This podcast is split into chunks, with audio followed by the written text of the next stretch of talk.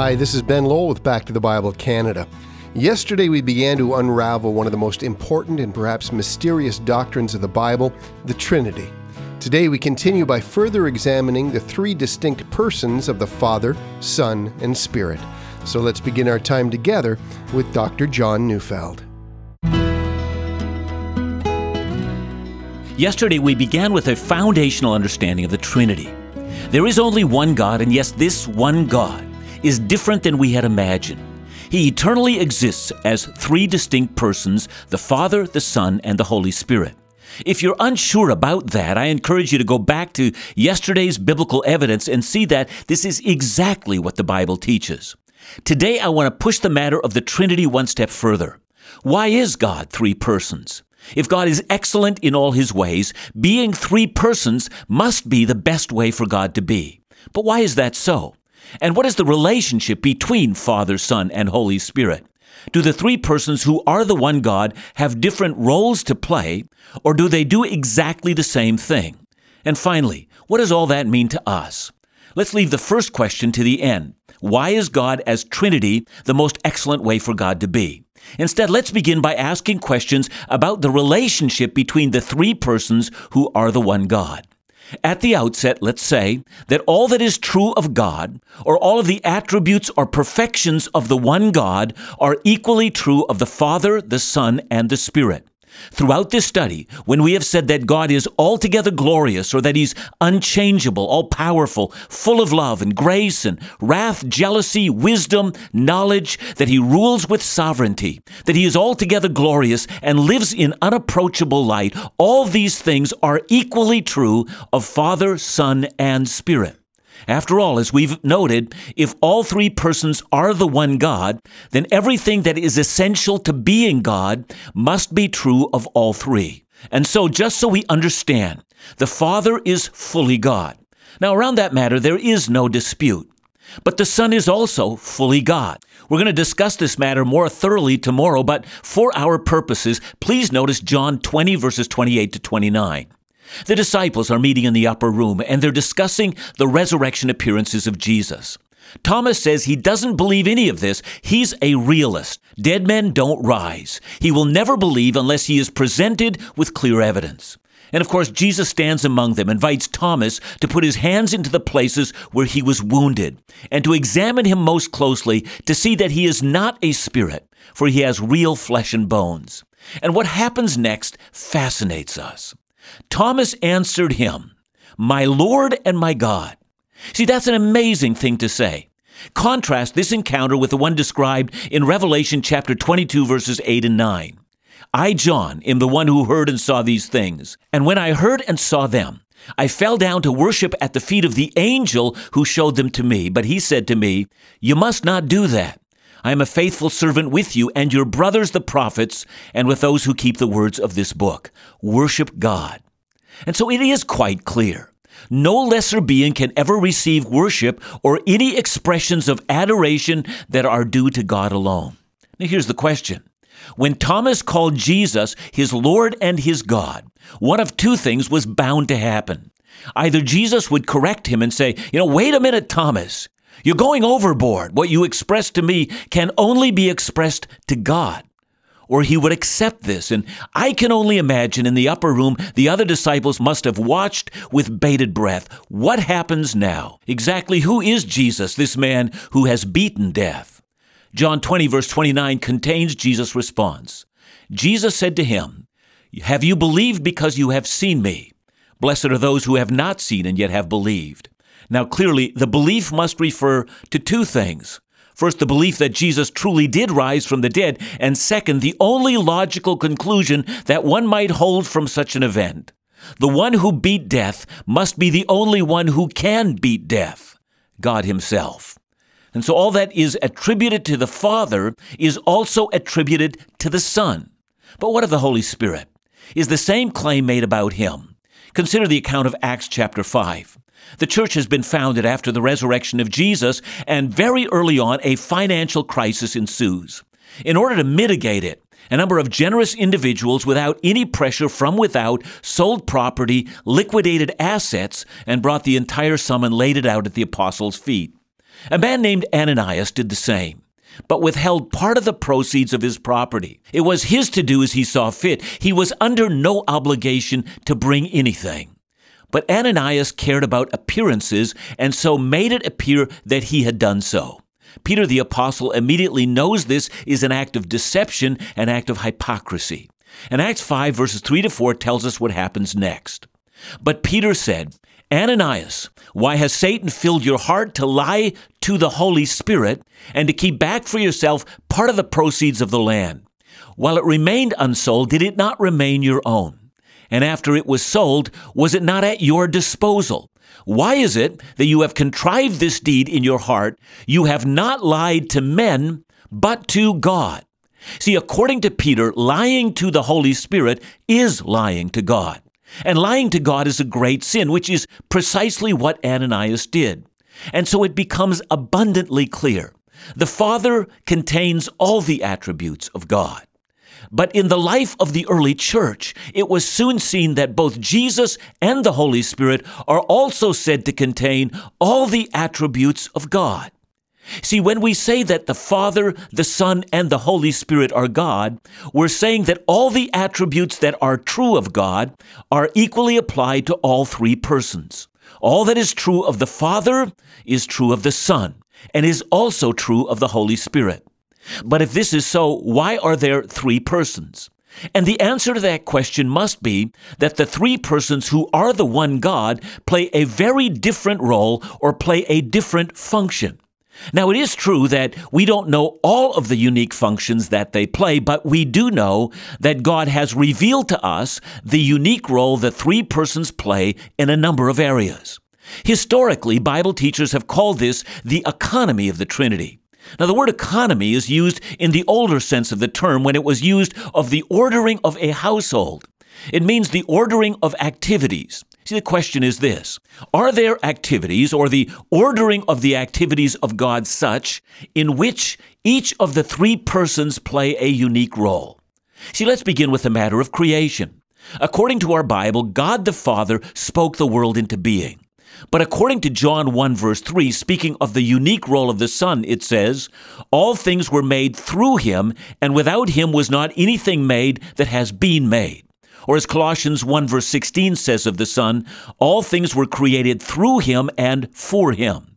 And so, in some fashion, God the Father spoke the universe into being, and that his decree was carried out or brought into being through the work of the Son.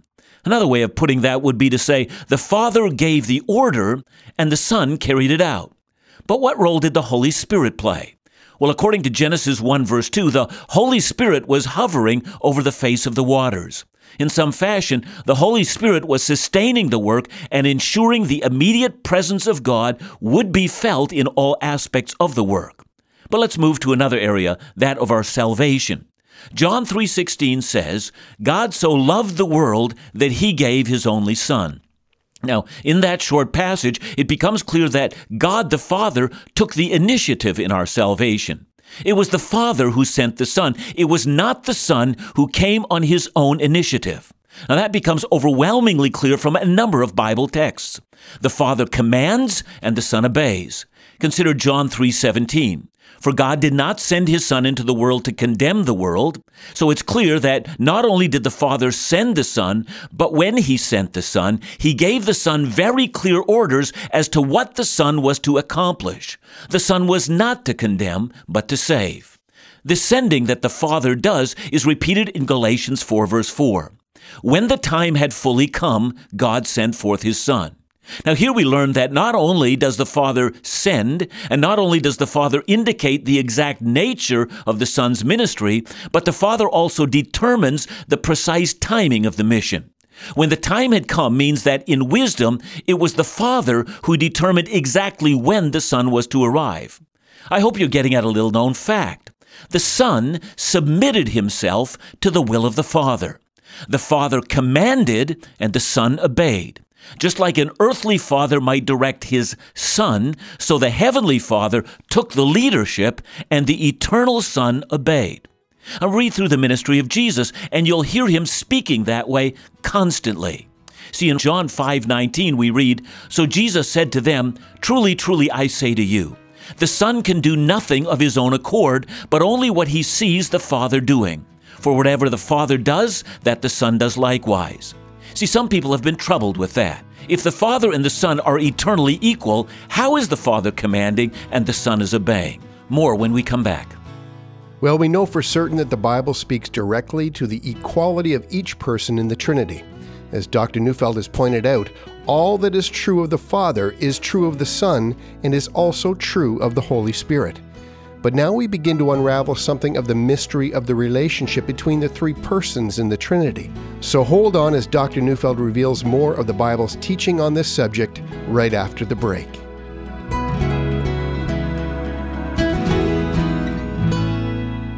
Truth in Life, our new ministry magazine, is arriving for the very first time in mailboxes right across the country. The whole intention of this magazine is wrapped up in its title. It will teach truth, the truth found in God's Word, and relate that truth to our daily lives, our struggles, understanding who God is, and how we can grow in our relationship with Jesus every day. And along the way, we hope some of the articles will make you smile and gain a new sense of hope. Make sure if you're not receiving your free bi monthly magazine, Truth in Life, that you ask for yours today. Email us at info at backtothebible.ca, or you can sign up online at backtothebible.ca, or call us at 1 800 663 2425. And now let's return with Dr. John Neufeld.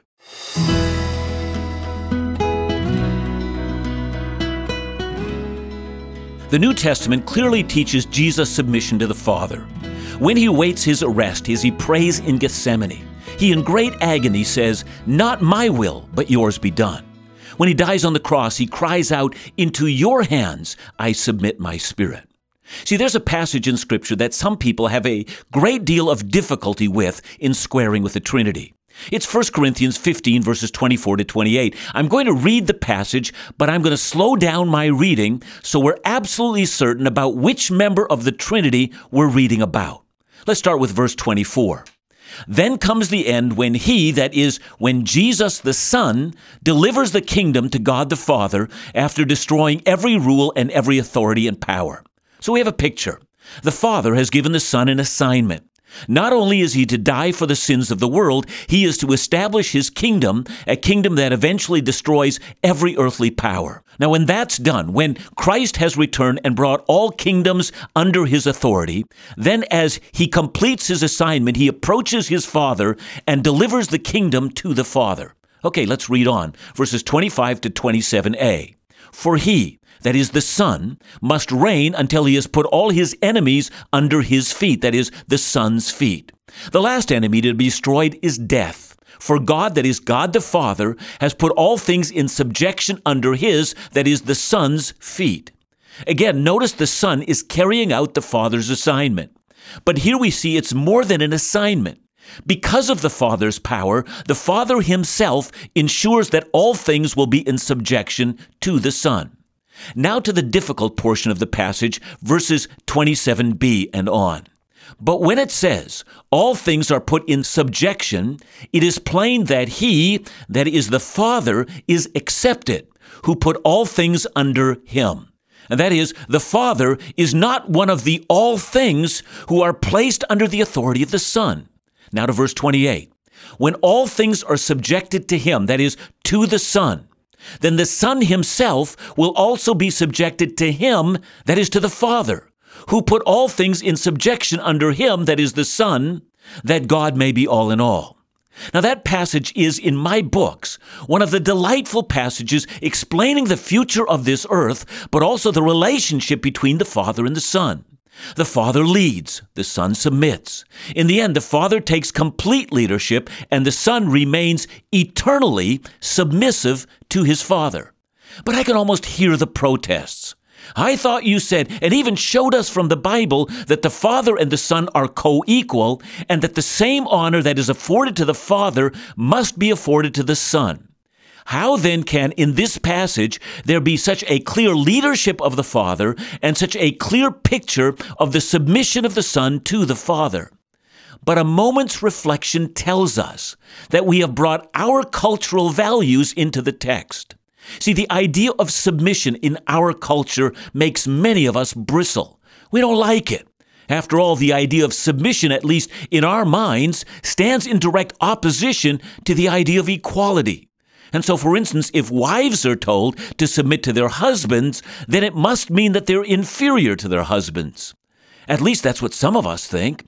And if, as Hebrews 13 reminds us, that the people in the church are to submit to their leaders, those who taught them the word, we also protest. We might say, well, who do they think they are? I'm in no way inferior to them.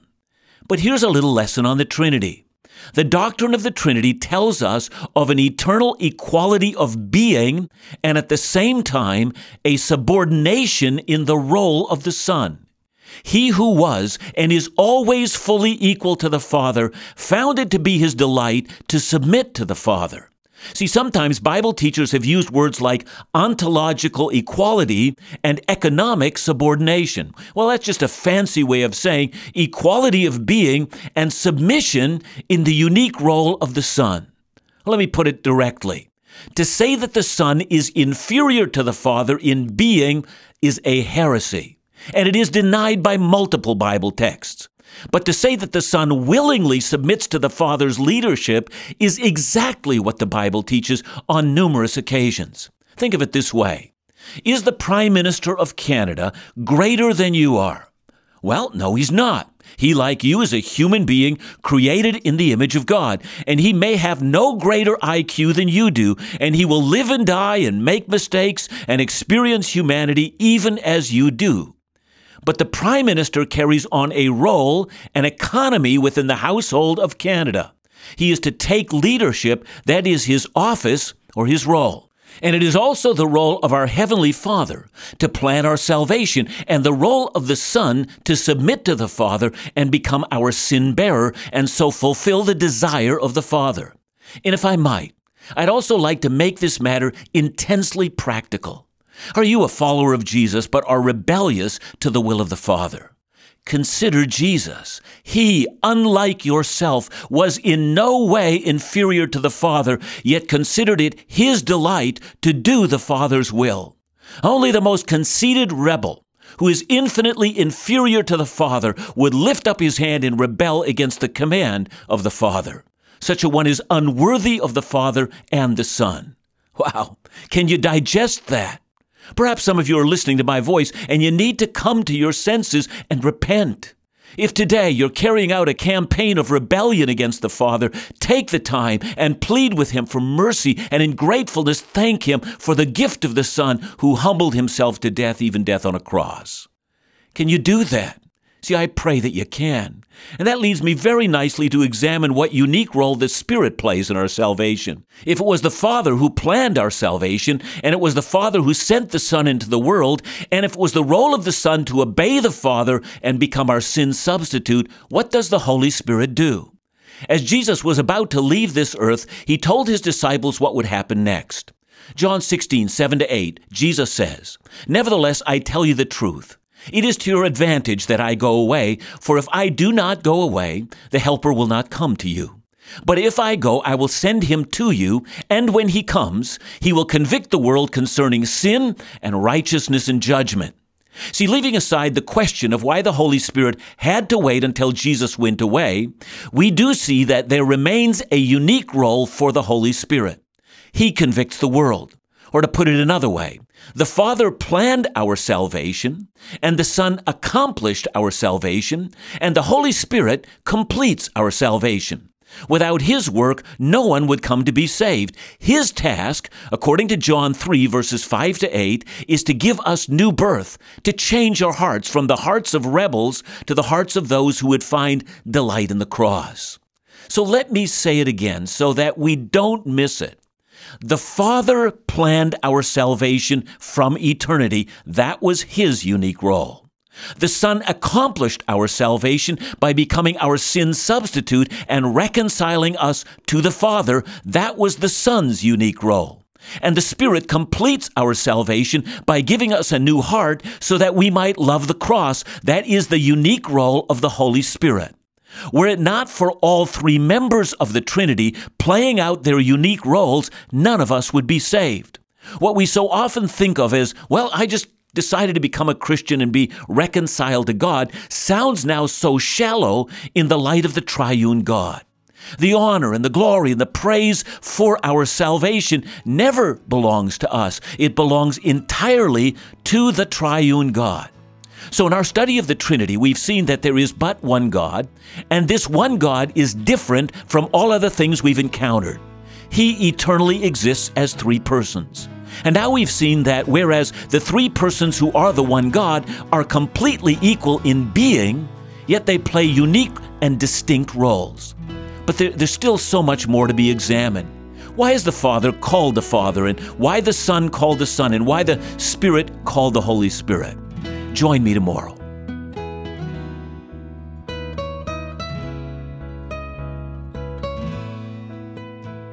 Thanks for your message today, John. Uh, something comes across really clearly is this whole idea of submission and, and how that's really reflected in the relationship between the persons in the Trinity. But in our world today, the word submission doesn't come across always very kindly. Uh, what's the difference here? Yeah, I do know that uh, we have come to believe that submission and equality can't be together in one paragraph. But the Trinity teaches us exactly the opposite. You know, the Son submits to the Father. And by the way, if I can just for a moment speak about submission to God, I mean, how is it that Christ, who is fully equal to the Father, can submit and we who are infinitely inferior can't? I mean, that's an amazing statement, but that also might get us to understand why it's so difficult for us to submit in everything. I mean, having failed to submit to the Father, we also fail to submit in other relationships that we might have. And so we bristle at the very thought of the Word. And I think that we need to understand submission in its biblical uh, sense over and over again. And it is such an eye opener to find out that a study of the Trinity might just change the way we think about every single relationship from now on in. I mean, that's the glory of this study. I'm somewhat overwhelmed as we begin to understand the wonderful and the perfect harmony that takes place within the persons of the Trinity, and how all of this works together for our salvation. As Dr. Neufeld explained, the Father planned our salvation, the Son accomplished our salvation, and the Holy Spirit completes our salvation. What a glorious gift we've received. Now, tomorrow, the unwrapping of this wonderful mystery continues, so make sure to join us. Back to the Bible Canada, leading you forward in your walk with Jesus every day.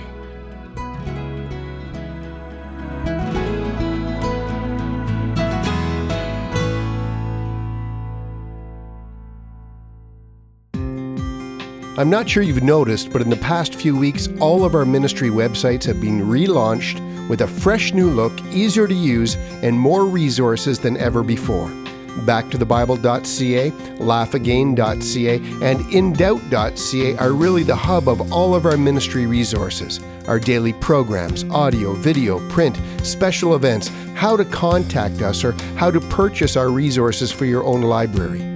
So make sure to check out the new websites. We think you'll be pleased in how it makes all of what we do accessible. And as we come to the end of February, if you haven't already done so, would you consider supporting us financially?